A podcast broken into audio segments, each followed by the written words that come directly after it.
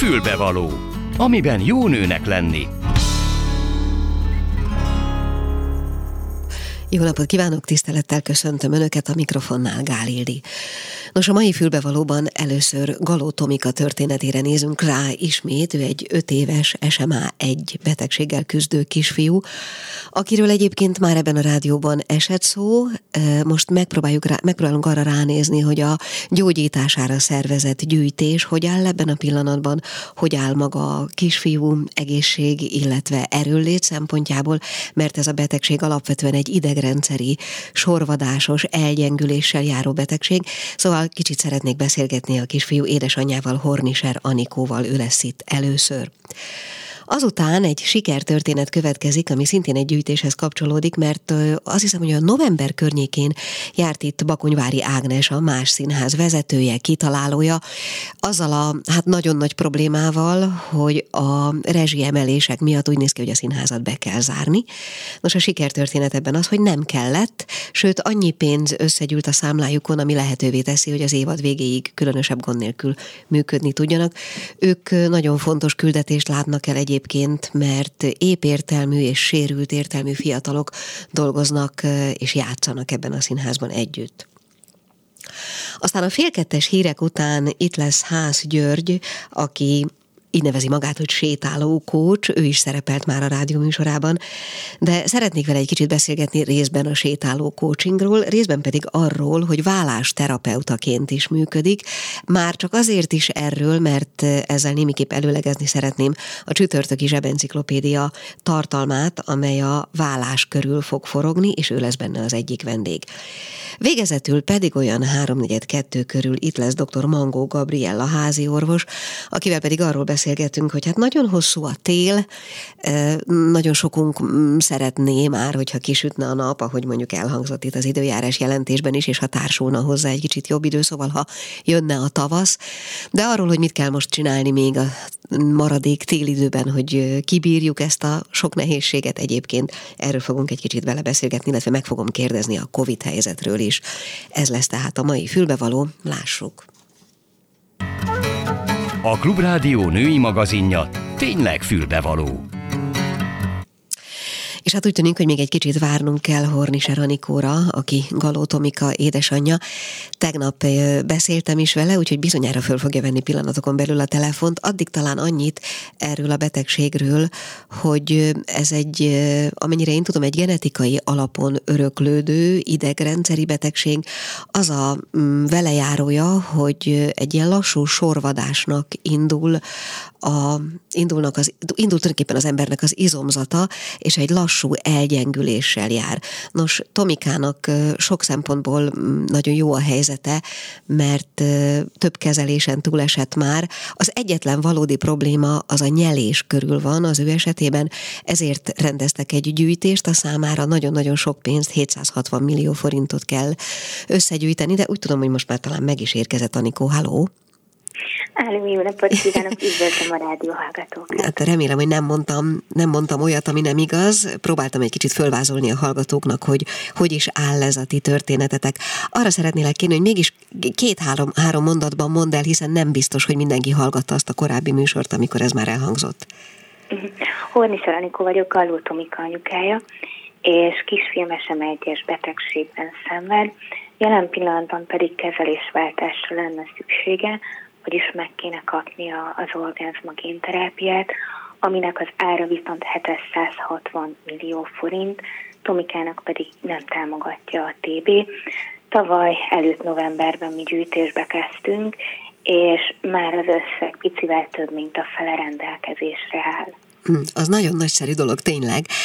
Ugye az itt a probléma, hogy a magyarországi ide vonatkozó jogi szabályozások kicsit mások, mint a külföldiek, és ti most egy külföldi kezelésre vártok, ha igaz. Gyakorlatilag így van, amikor, amikor 2021 májusában az Európai Gyógyszerügynökség befogadta Európába az orgánzma génterápiás készítményt, akkor ő eltörölte a korábbi határokat, a 13 és fél kilót, illetve a három éves kort, a beadását pedig csak is és kizárólag 21 kg-os testsúlyhoz kötötte, életkori megkötések nélkül. Amikor ezt így behozta a gyógyszerügyi bizottság, akkor számos ország meg is változtatta 21 kg-ra a beadás határait, Magyarország sajnos még nem. Itthon továbbra is a 13,5 kg, illetve a 3 éves kor az a megkötés, amíg Magyarországon kaphatják a gyerekek a génterápiát, de szerencsére számos külföldi országban igen, nem ez a határ. Igen, bocsánat, tehát ez azért probléma nektek, mert ugye ti túl vagytok mind az életkori, mind a súlyhatáron. Így van, így van, Tomika decemberben töltötte a hatodik évét, és 17 kiló körül jár a súlya. Pontosan mi az, amin változtatna? Mi az, amiért szükség van ennek a terápiának a megváltoztatására, vagy a korábbi terápia megváltoztatására? A korábbi terápiájával Tomika nagyon-nagyon ügyesen fejlődik, erősödik a nagy mozgásokban. Most már megtanult önállóan ülni, gyakorlatilag a lépegetést gyakorolja a gyógytornászával, viszont a lehető legfontosabb területen nem, hogy nem javul az állapota, de egy évvel ezelőtt romlásnak is indult. Ez pedig a nyelés. Nagyon-nagyon sok nyel közbe, félre étkezések közben, és ez életveszélyes lehet. Tehát a, a leges, legfontosabb területen kezdett el romlani az állapota a betegségéből kifolyóan, és ezen az orgánzma segíthet. Tehát az orgánzma sokkal ö, jobban hat a nyelést és légzés segítő izmokra, mint a jelenlegi kezelése, ami mellett elkezdett romlani sajnos ez a terület. Ez a, a vele való foglalkozásban mit jelent, úgy értem ez a romlás? Ugye korábban ő már viszonylag jól tudott enni szilárd ételeket, ugye? És ma már nem így van? Így van, így van ő, ő két évvel ezelőtt még gyakorlatilag pontosan ugyanazt tette, mint mi. Akár egy, egy rántott húst apró falatokra összevágtam, nagyon ügyesen megrágta, lenyelte, és ez szépen fokozatosan elkezdett romlani, és egy évvel ezelőtt eljutottunk odáig, hogy mindent, de mindent pürésítenem kell neki, és nagyon pontosan be kell állítanom azt az állagot, hogy ne legyen túl sűrű, vagy túl folyékony, különben félrenyel. Önállóan eszik, vagy etetni kell? Az elején, az elején mindig önállóan kezdi el kanalazni az ételt, és szól közben, ha elfárad, és az utolsó kanalakat már, már az édesapja adja. Uh-huh. Nyilván nem lehet könnyű egyetlen etetés sem, nem csak a dolog fizikai részére gondolok, hanem a lelkire, vagy arra a figyelemre, vagy arra a félelemre, ami övez minden étkezést talán. Ez így van. Gyakorlatilag én, én eljutottam arra a pontra, hogy én én már nem merem ültetetni, tehát rajtam már látszik a félelem, remeg a kezembe a kanál, úgyhogy az apukája feladata minden étkezés, ő, ő nagyon ügyes, nagyon ügyesen megbírkoznak együtt, de, de nagyon-nagyon sokszor félrenyel, és, és akkor gyakorlatilag rettegünk, hogy, hogy fel tudják köhögni, mert ugye a köhögés is egy összetett izomunka, és a betegségéből kifolyólag sokkal nehezebben tudja felköhögni a falatokat, mint az egészséges társai, tehát igen, minden étkezés életveszélyes lehet számára. És volt már olyan, ami, ami annyira súlyos volt, hogy indokolja a te nagyon erős félelmedet? Volt, volt, uh-huh. sajnos volt. Volt, volt, hogy annyira, annyira félrenyelt, hogy, hogy, hogy az ő szemében is láttam a rettegést, hogy, hogy most baj van. Uh-huh. És, és amikor egy, egy 5-6 éves kisfiú szemében ott a félelem, az, az, az egy borzasztó érzés, és, és, és nem múlik el nyomtalanul. Mm, bocsánat, hogy ezt kérdezem, de ugye ez egy, és nem csak azért, mert ez egy női magazin, nagyjából elmondtuk, hogy mi van Tomikával, de nagyon érdekelne, hogy hogy éled ezt meg te? Én próbálok nagyon-nagyon pozitív maradni. Tomika egy, egy iszonyatosan erősen küzdő kisfiú, tehát ő is megpróbál kitartani, akkor viszont nekem is kutya kötelességem kitartani, és, és csinálni végig a mindennapokat, csinálni a etetéseket, a fejlesztését, és mellette természetesen a gyűjtést, hogy, hogy minél előbb elmúljon ez az állapot, és elkezdhessen ő is erősödni. Mond, ezek a, ezek a gondolatok, meg ezek a tevékenységek kitöltik a nap minden percét? Gyakorlatilag igen. Uh-huh. Megint szeretnék valamit megkérdezni, legfeljebb azt mondod, hogy menjek a francba. Az, Igen, ne, ne, nem, oké. Okay. Szóval az jutott eszembe, hogy azért nagyon sok családot szétzilál egyszerűen fizikailag, lelkileg házasságokat, és most itt a párkapcsolat részére gondolok, egy beteg gyerek a családban. Ti ezzel hogy küzdötök meg? Amikor Tomikát diagnosztizálták, akkor Magyarországon még semmilyen terápia nem volt, és amikor elhangzik az a mondat, hogy, hogy valószínűleg két éves koráig lesz velünk Tomika, és szeressük, amíg, amíg velünk van, majd utána rájövünk, hogy, hogy mégis van gyógyszer, és mégis van segítség, az, az egy akkora löketet tud adni egy, egy kapcsolatnak, egy, egy helyzetnek, hogy, hogy gyakorlatilag, amikor rájöttünk, hogy mégis, mégis meg tudjuk őt menteni, az úgy összekovácsolta a családot, hogy, hogy hihetetlen. Hm. Azóta, azóta mi így hárman, és, és azóta már rengetegen segítenek nekünk, mi, mi csak egyszerűen tudjuk, hogy van miért menni előre, és, és minden küzdelem megéri, mert, mert sikerülhet, és sikerülni is fog. Hm. Hogy állsz a fáradtsággal, vagy hogy álltok? Őszintén nagyon elfáradtunk. Hm. Nagyon.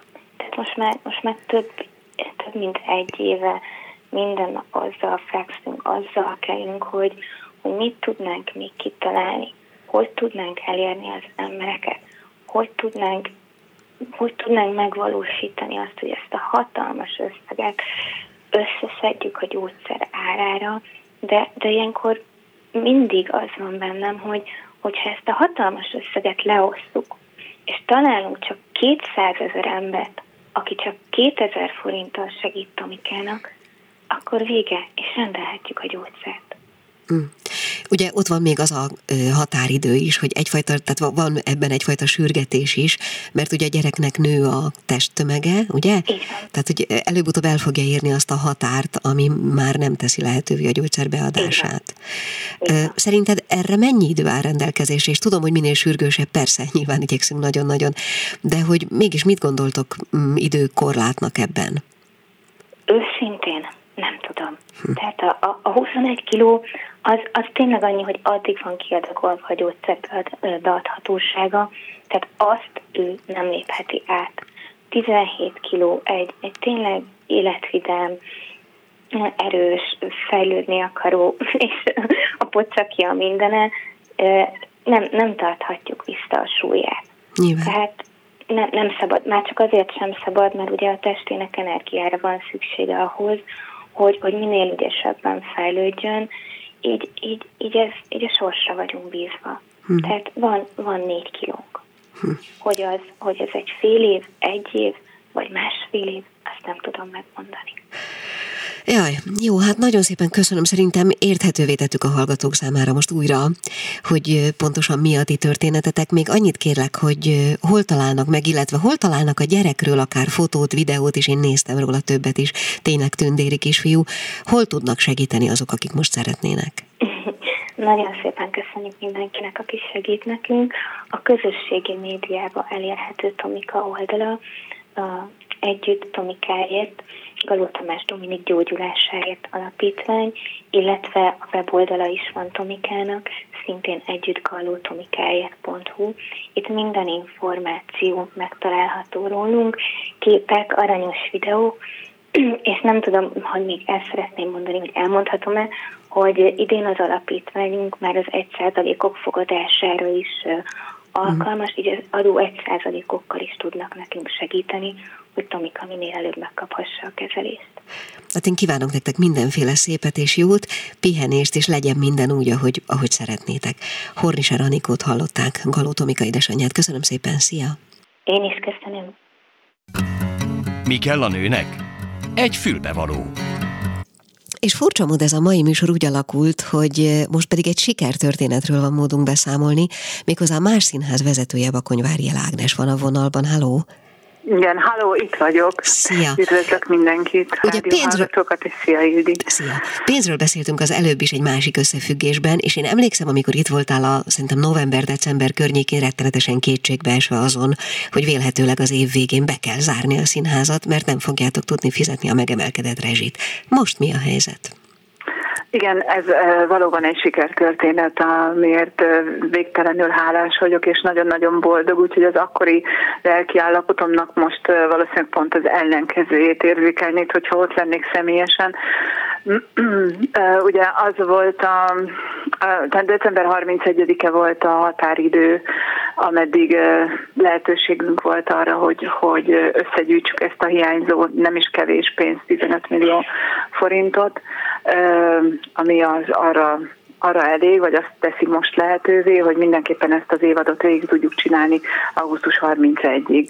Igen, és bocsánat, Ági, ne Igazából a csodafaktorban bíztunk erősen, és ez a csodafaktor, ez, ez létezik, ez sikerült, és rengeteg nagyon jó szándékú, nagy lelkű magánembernek és cégnek köszönhetően összejött a hiányzó 15 millió forint az évados költségvetésünkhöz. Igen, nem biztos, hogy akkor hallott őket, hallott minket mindenki, úgyhogy kérlek szépen, hogy mesélj egy picit a színházról, ugye ez egy inkluzív színház, ahol igen, az inkluzió a mi esetünkben színházi értelemben azt jelenti, hogy olyan előadásokat hozunk létre, amiben együtt játszik, egy színpadon játszik értelmi fogyatékossággal élő, illetve autizmusban érintett játszó, és épértelmű színész egy azon előadáson belül. Ezen kívül a színházunkban nagyon sokrétű művészeti, művészetpedagógiai képzés folyik, sokféle művészeti ágat, területet magába foglaló képességfejlesztő foglalkozásokat tartunk szintén fogyatékossággal élő gyerekeknek és fiatal felnőtteknek. Valamint színházi neveléssel is foglalkozunk, ami pedig a óvodától egészen a felnőtt korig kínál sokféle témában gondolkodni valót a ezekre az előadásokra ellátogató elsősorban diákcsoportoknak. A múltkor beszéltünk róla, de most is megkérdezem, mert hozzátartozik a képhez, hogy nagyjából hány embert érint, hány sérült embert, illetve hány családot érint ez az egész?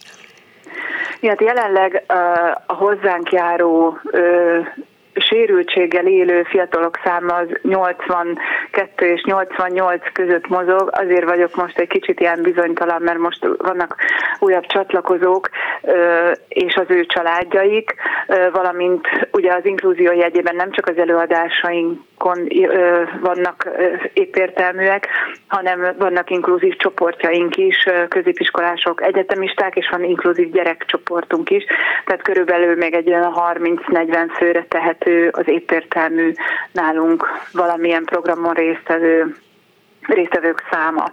Tehát körülbelül így ezzel uh-huh. számolhatunk. Tehát ez egy olyan 300, 300 fölötti a nagyságrend. Tehát nagyon fontos dolog, amit csináltok, és ne haragudj, de megint meg, tőled is megkérdezem, hogy az imént az édesanyától, hogy én emlékszem az, amikor legutoljára beszéltünk, és megkérdeztem tőled, hogy mi lesz, hogyha ezt nem lehet folytatni, és akkor így széttártad a karodat, hogy fogalmam sincs. Ugye az egy olyan állapot volt, mert az ugye arról szólt, hogy ez, ennek te vagy a mamája, akarjuk vagy nem, te vagy a kitalálója, te vagy a szíve. Most hogy érzed magad ebben? Ó, hát most már van fogalmam, hogy, hogy mi lesz, mert hogy, hogy ezzel, hogy tudunk menni tovább, rengeteg feladatunk lett és ugye nagyon, nagyon nehéz volt az az időszak, amikor még azt se tudtuk, hogy, hogy mire készüljünk a bezárásra, vagy a továbbmenésre, tehát hogy nagyon nehéz így tervezni, sőt, szinte lehetetlen. Most egyértelműen az újra struktúrálása történik a feladatainknak is, meg a programjainknak is, valamint egy igyekszünk egy olyan hosszú távú tervet, előremutató tervet kidolgozni, amiben megkeressük az, azokat az új utakat, amiket az inklúzióval még be tudunk járni. Szerintem ezek nagyon, nagyon széles és nagyon hosszú utak, és nagyon sok felé is vezethetnek. Ezekhez keressük a játszótársakat, az együttműködő kollégákat, átszerveztük a Vászínház működésének az egészét, a menedzsmentet átgondoljuk, az önkéntesekkel való munkát átgondoljuk, és, és magát a kreatív részét is. Tehát rengeteg a feladat, és mondom mindezt úgy, hogy hogy valójában most az is egy nagyon fontos feladat, és ennek az elmúlt közel hat hónapnak a tanulsága, amiken keresztül mentünk, hogy muszáj lesz megtalálnunk olyan rendszeres, kiszámítható és tervezhető anyagi pénzügyi forrást, ami a hosszú távú működést biztosítja, ugyanis ezt, amit tényleg ebben a fél évben, szűken négy hónapban nagyon-nagyon sokan csináltunk, az pont attól veszi el a, az időt, az energiát, ami a dolgunk lenne az inkluzív színháznak, a foglalkozásoknak, a színházi nevelésnek a működtetése. Tehát, hogy ezt, ezt egy ekkora kampányt, meg ilyen nagyságrendű pénzt összegyűjteni, ezt én azt gondolom most már így a tapasztalatok birtokában, hogy ezt egyszer lehet, de erre nem lehet berendezkedni, hogy akkor mi most fél évente csinálunk egy ilyen kampányt, és megpróbáljuk valahogy a következő fél évet összegründolni, mert Hát egyszerűen így nem lehet tervezni, meg nem lehet élni, hogy, hogy erre megy el a pénztaripa fegyver, hogy, hogy pénzt szerzünk. Meg kell találni azokat a forrásokat, amiből hosszú távon tudjuk biztosítani a más színháznak a működését. Az előbb megkérdeztem az anyukától, hogy, hogy hogy tartja össze a családot az, ami velük történik. Nálatok a csapatra milyen hatással volt ez az elmúlt hat hónap? Nagyon sok bizonytalanságot szült, mivel nem tudtunk semmilyen konkrétumot mondani, és ez például kommunikációs szempontból egy, egy nagyon nehéz helyzetet eredményezett, mert hogy, hogy itt mindenki nagyon elkötelezetten van jelen, és amikor nem, nem tud tervezni, nem látja a jövőt, akkor így, így érezhetem megingott. Érezhetem megingott mindenki, viszont akik ebben nagyon stabilan beleálltak, és, és nem, inkább mondom akkor, hogy, hogy a szülők, a fogyatékossággal élő fiataloknak a szülei, ők voltak talán ebben az időszakban a lehető legstabilabbak. Egyik őjük, aki iszonyatosan sokat segített a, a kampányban, tényleg a, a vállán vitt egy csomó dolgot, egy anyuka, ő azt mondta, hogy ő még a gondolatot sem engedte meg magának, hogy elképzelje, hogy, hogy, ez nincs. hogy a más színház uh-huh, nincsen. Uh-huh, uh-huh. Hogy egyszerűen nem engedte meg magának ezt a gondolatot, annyira küzdött azért, hogy megmaradjon. És hogy, hogy én azt ott értem, hogy miért ők voltak ebben így így érzelmileg is, mentálisan is a legstabilabbak, mert hogy a legnagyobb vesztenivalójuk nekik volt. Világos.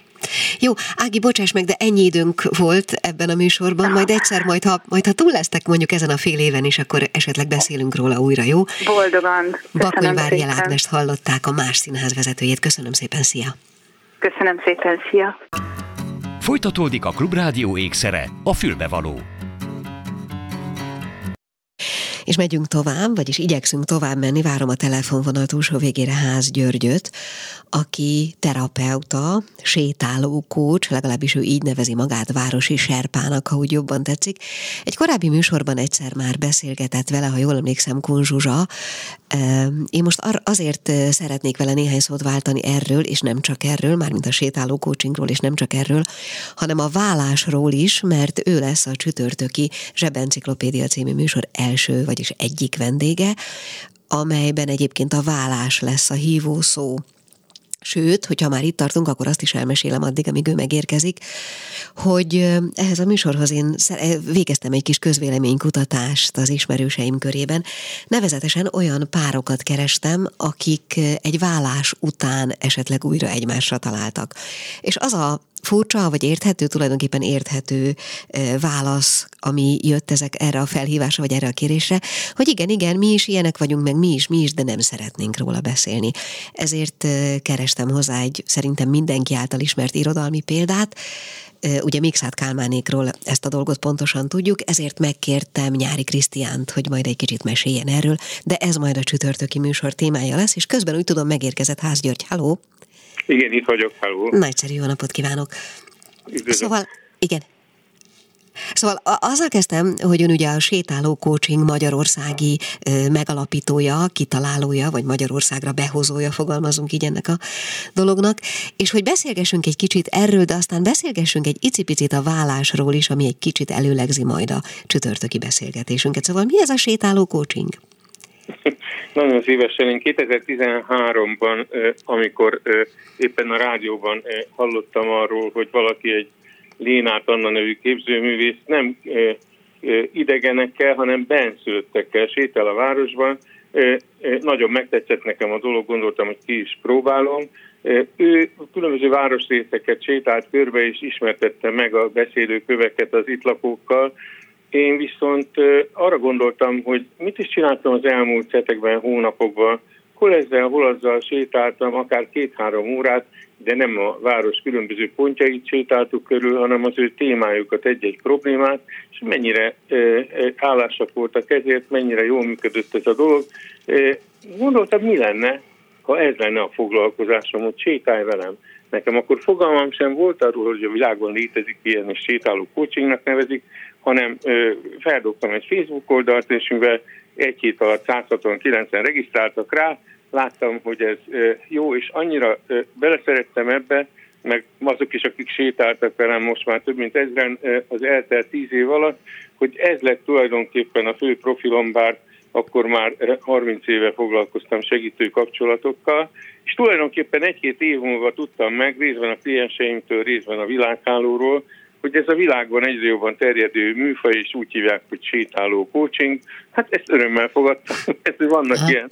Bár így történt, és gyakorlatilag ma is ez az én fő tevékenységem, most már tanítom rendszerezett formában, de ahogy mondta, hogy hogy került ez a vállással kapcsolatba, hát nem ez került a vállással kapcsolatban, hanem én magam, amikor 2007-8-ban elváltunk a gyász terápiának egy ismert képviselőjétől, és nyugodtan mondhatom a nevét is, az Inger Magdolnától, aki akkor már tíz éve vezetett eh, gyászfeldolgozó csoportokat, és egyszer csak arra gondolt, hogy a vállási gyász az csak annyiban különbözik a haláleseti gyásztól, hogy eh, a megboldogultak azok ritkán szoktak vissza Facebookozni, hogy felszakítják sebeket, úgyhogy úgy, hogy mi lenne, mondta egy kolléganőjével, ha egy eh, adaptálna ezt a módszert a vállás utáni veszteségfeldolgozáshoz és a, az új egyensúly megtalálásához. És ezt 2010 novemberében elkezdték,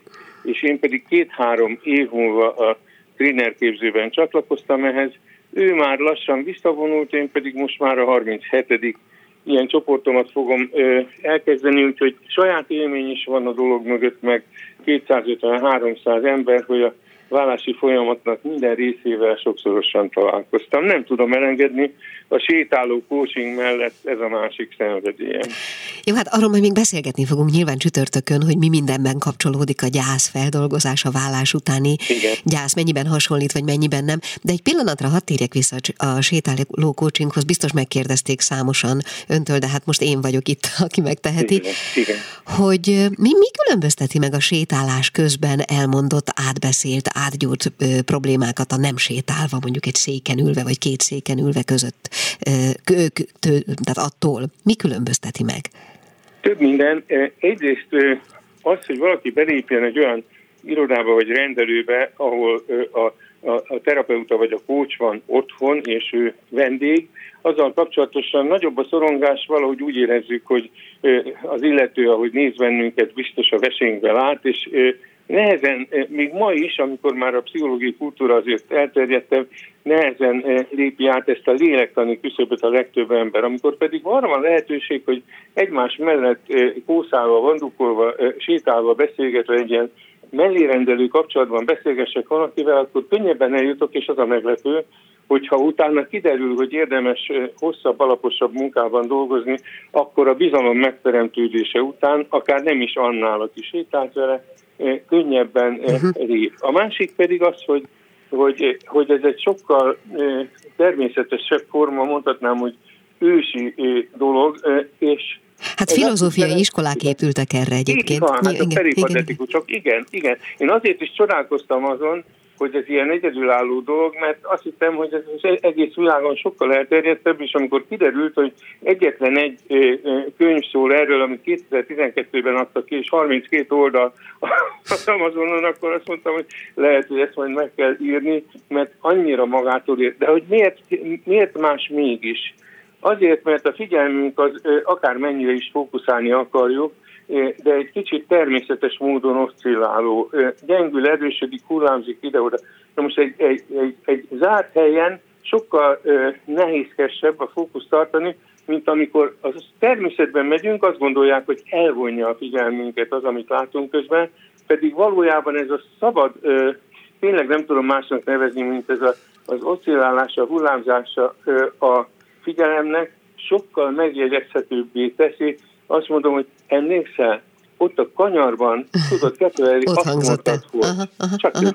Hát sok előnye van még, mert ahogy És az például, bocsásson meg, az például, hogy igen. mi ez az útvonal, amelyen sétálnak, az, az meghatározható, vagy az fontos?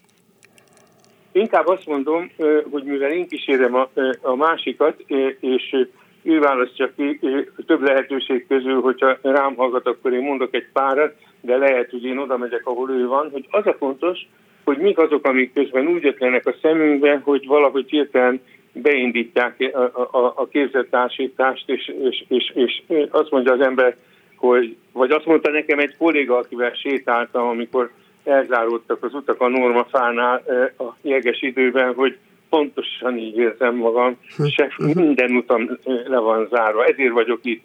Vagy hasonló, nagyon sok olyan metafora hasonlat kerül a szemünk elé, ami ahelyett, hogy olyan előre gyártott kártyákkal, vagy tesztlapokkal, vagy tesztel, stb. dolgoznánk, kínálja magát, és ezt a szabad asszociációs fordulvat beindítja.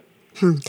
Azt mondta, hogy most már tanítja is, ugye? Tehát nyilván akkor erre vannak Igen. olyan érdeklődők, akik szeretnék ezt a technikát, vagy ezt a módot, vagy ezt a nem tudom mit megtanul, megtanulni.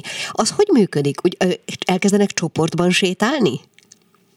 Nem, az, az tehát amikor megjelent talán öt évvel ezelőtt a, a Sétamesék című könyvem, már akkor latolgattam és írtam is benne, hogy, hogy elkezdem átadni a stafétát, lévén, hogy hogy perceken belül 68 éves leszek, és szeretném, hogyha nem vinném magammal mindazt a tapasztalatot, amit összegyűjtöttem, és, és öt évnek kellett eltelnie, míg megérett az, hogy hogyan.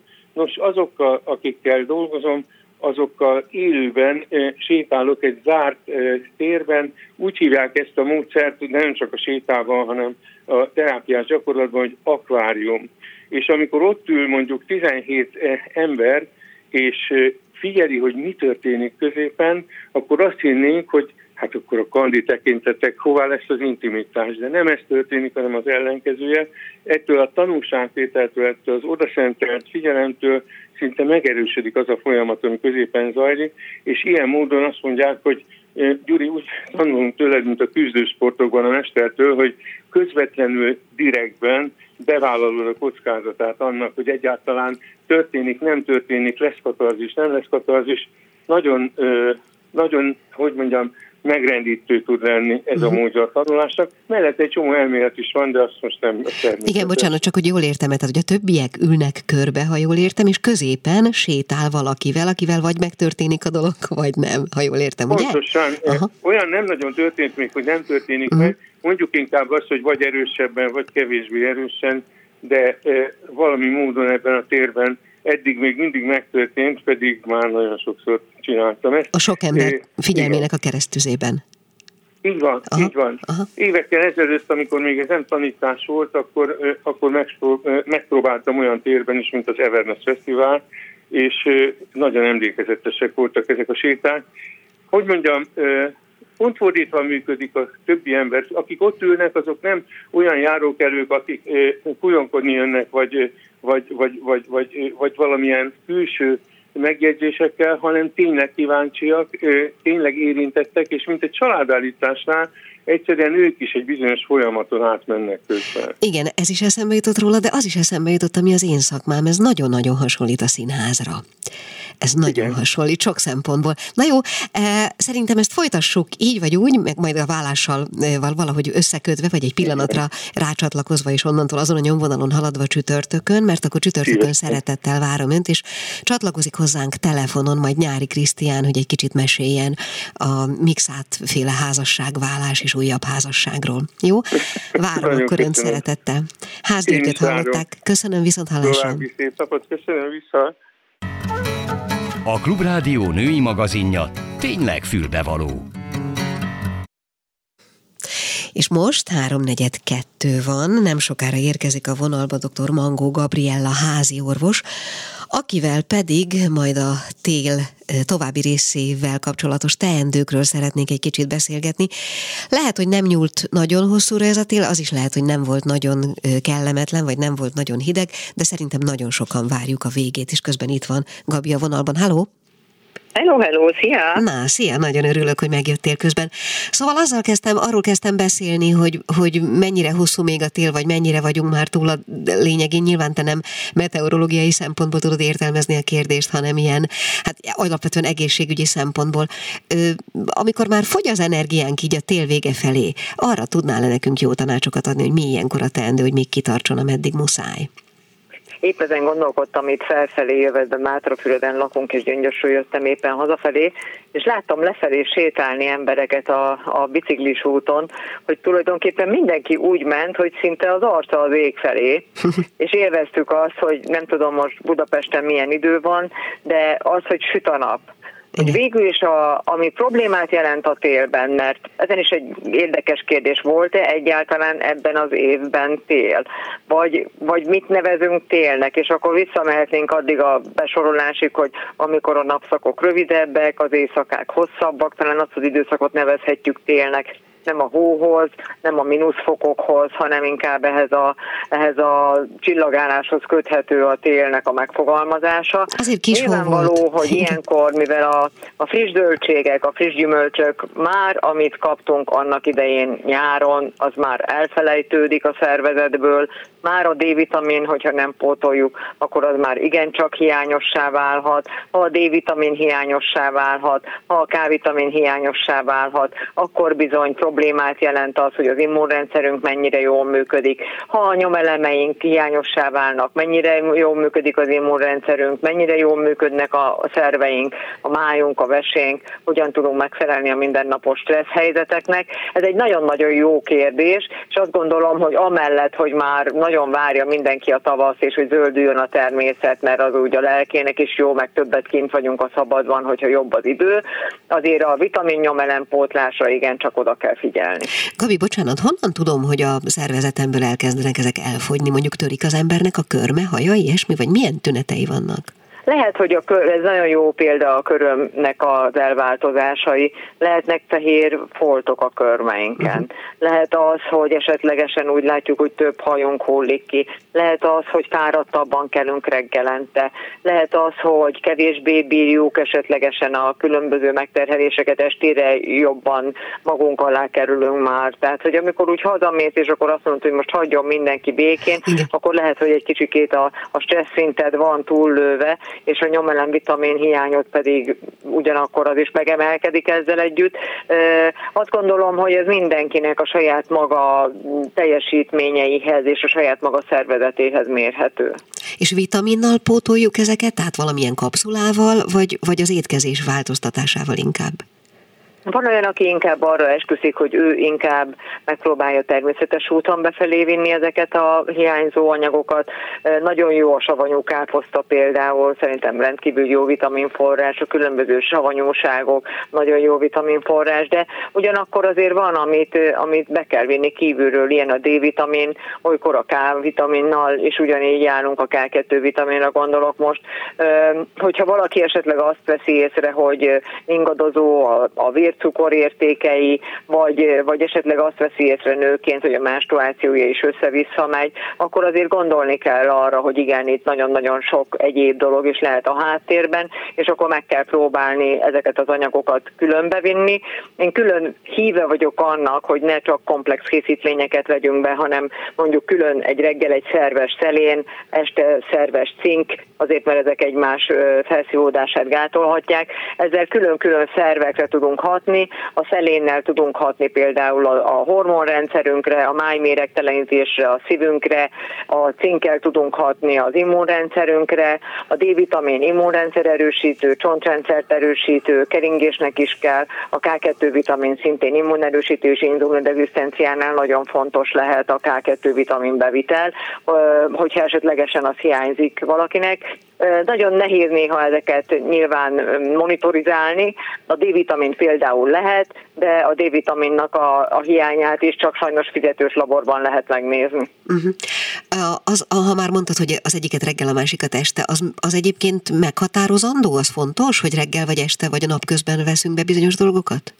Azért érdekes lehet, mert a cink bevitel, a szerves cink bevitele ja, ja. esetleg ellazító hatással bírhat. Ja. Most azért reggel lehet, hogy nem lazítanék el senkit, engem még reggel ellazít valaki, akkor kisekerek az ágyból egész nap. Úgy szoktam, hogyha nem tudják megjegyezni az emberek, a reggel az, az, az nem tudom hány betű, öt betűből áll, az este az négy betűből, a szelén több betű, a cink kevesebb, és akkor így szoktam mondani, hogy reggel Aha. szelén, este cink. Értem.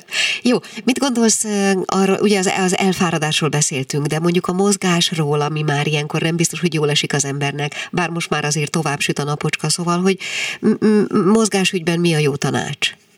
mindenféleképpen érdemes a mozgást elkezdeni, ez nem muszáj azonnal maratonit, és nem is azonnal nekiugrani, és akkor nagyon nagy megterhelés, hanem annyi, hogyha lehetséges, akkor ne bújjunk el a kuckónkba, hanem amikor süt a nap délután folyamán, akkor kezdjük el először egy 10 perces sétával, kicsit erőltetett tempós sétára gondolok, aztán negyed órát, fél órát, 20 percet, de hát itt most hétvégén láttam a Mátrában, kék túra volt, úgy tudom, hogy több ezer ember jött, és tettek meg nagyon-nagyon hosszú, több 10 kilométeres, 20-30 kilométeres túrákat, tehát azért nagyon sok embernek benne van a, a napi mozgás kultúrájában, vagy a heti mozgás kultúrájában, akár társasággal, akár egyéni mozgásban, hogy azért járja az erdőt, és ilyenkor is talál szépséget a természet természetben.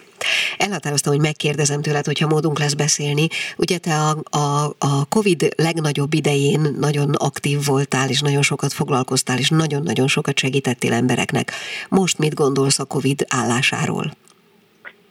Hát az a helyzet, hogy most is ugyanúgy vannak megkereséseim, és a, a Facebook oldalon, a Dr. Mango Gabriel oldalon az már körülbelül több mint 73 ezer követőnél tart, és ez, ez egy nagy felelősséget jelent. Most nincs, nem vagyunk jó helyzetben, mert egyszerre van RSV, egyszerre van parainfluenza, influenza vírus és bizony Covid is.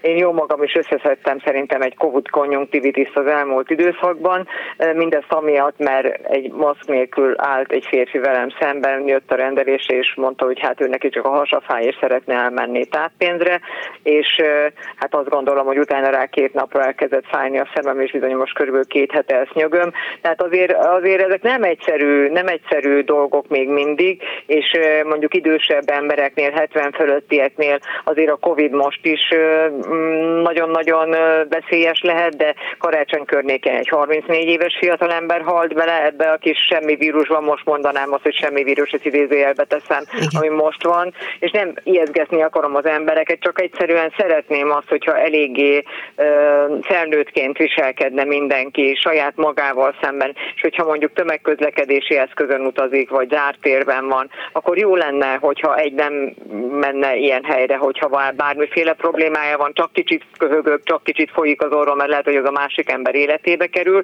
és hogyha lehetséges, akkor hurcoljunk maszkot, próbáljunk meg egy két méteres távolságot azért tartani most is. Hm.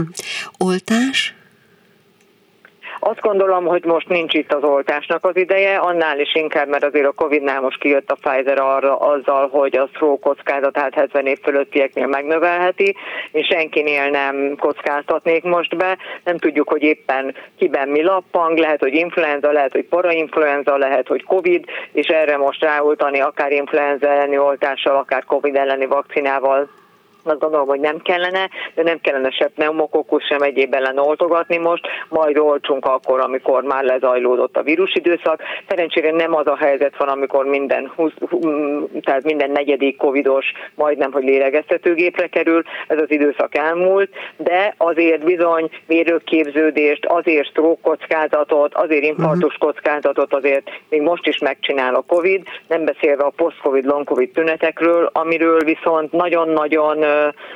nagyon-nagyon nagy hallgatás van, és szakmán belül sem nagyon látok ezzel foglalkozni, mert funkcionális elváltozásokat okoz, nem tudjuk megfogni fizikálisan, hogy ott mondjuk a szívnél valamiféle probléma lenne, és ugyanakkor nagyon sok ember szenved tőle, körülbelül a Covid-on átesettek 20%-a tehető post-Covid, long-Covid tünetekkel problémás, vagy tehető a számuk azoknak, hogy post-Covid, long-Covid tünetekkel problémás betegek lettek. Uh-huh. Az előbb használtad azt a kifejezést, hogy majd, amikor lezajlik a vírusos időszak, az kb. mikor van? Hát azt gondolom, ha már az influenzától nem kell tartani, akkor marad a rotavírus nyáron, de ugye a májusi időszak akkor azért egy pneumokokkusz elleni oltást, hogyha valaki szeretne, akkor beadatja, de annyiféle bacillus okozhat tüdőgyulladást, hogy azt gondolom, hogy mind az élet ellen nem tudjuk beoltatni magunkat, hál' Istennek. Uh-huh, uh-huh. Jó, hát nagyon szépen köszönöm, sok jó tanácsot kaptunk most is, mint mindig. Nagyon köszönöm dr. Mangó Gabriellának, hogy megint segített, aztán majd, nagyon hogyha szükségünk lesz rá, akkor újra hívunk, jó? Köszönöm szépen a hangot, még mindig szívesen hallgatlak. Köszönöm szépen, szia! Millió puszi mindenkinek! Mi kell a nőnek? Egy fülbevaló. És hát ez volt a mai fülbevaló, igen, van még négy percünk, úgyhogy most még gyorsan elmondom, hogy a csütörtöki zsebenciklopédiában, tehát a vállás kérdését fogjuk körbejárni. Itt lesz Ház György terapeuta, akit az előbb már hallottak egy kicsit mesélni a sétáló coachingról, illetve a saját vállásos történeteit. Én elolvastam, részben nagyon szórakoztatóan ír róla, részben e, tanulságos végighallgatni újra meg újra. Vagy lesz hozzá olyan vendégünk, ha addig találok, aki elmeséli a személyes történetét, de ha nem lesz, akkor is itt lesz telefonon Nyári Krisztián, aki el fogja mesélni ennek az irodalom történeti vonatkozásait, egészen pontosan ugye Mixát Kálmán és Mauk Ilona esetét.